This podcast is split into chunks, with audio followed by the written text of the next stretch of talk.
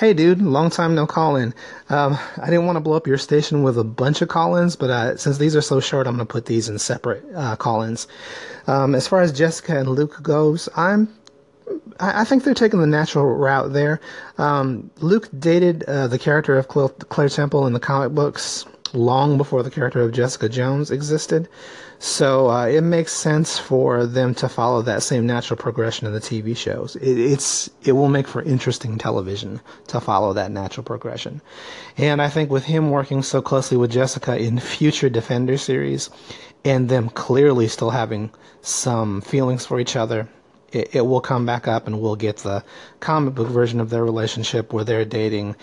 And uh, maybe Squirrel Girl will take care of their future kid. Mean, we are getting Squirrel Girl in the future. Yeah, you know, we'll see. So I didn't knew that Luke Cage dated Claire before Jessica Jones because I don't read comics because I can't read for more than like six lines. I'm just bad at reading. So with that, we are getting Squirrel Girl in the new Warriors, by the way. So could happen.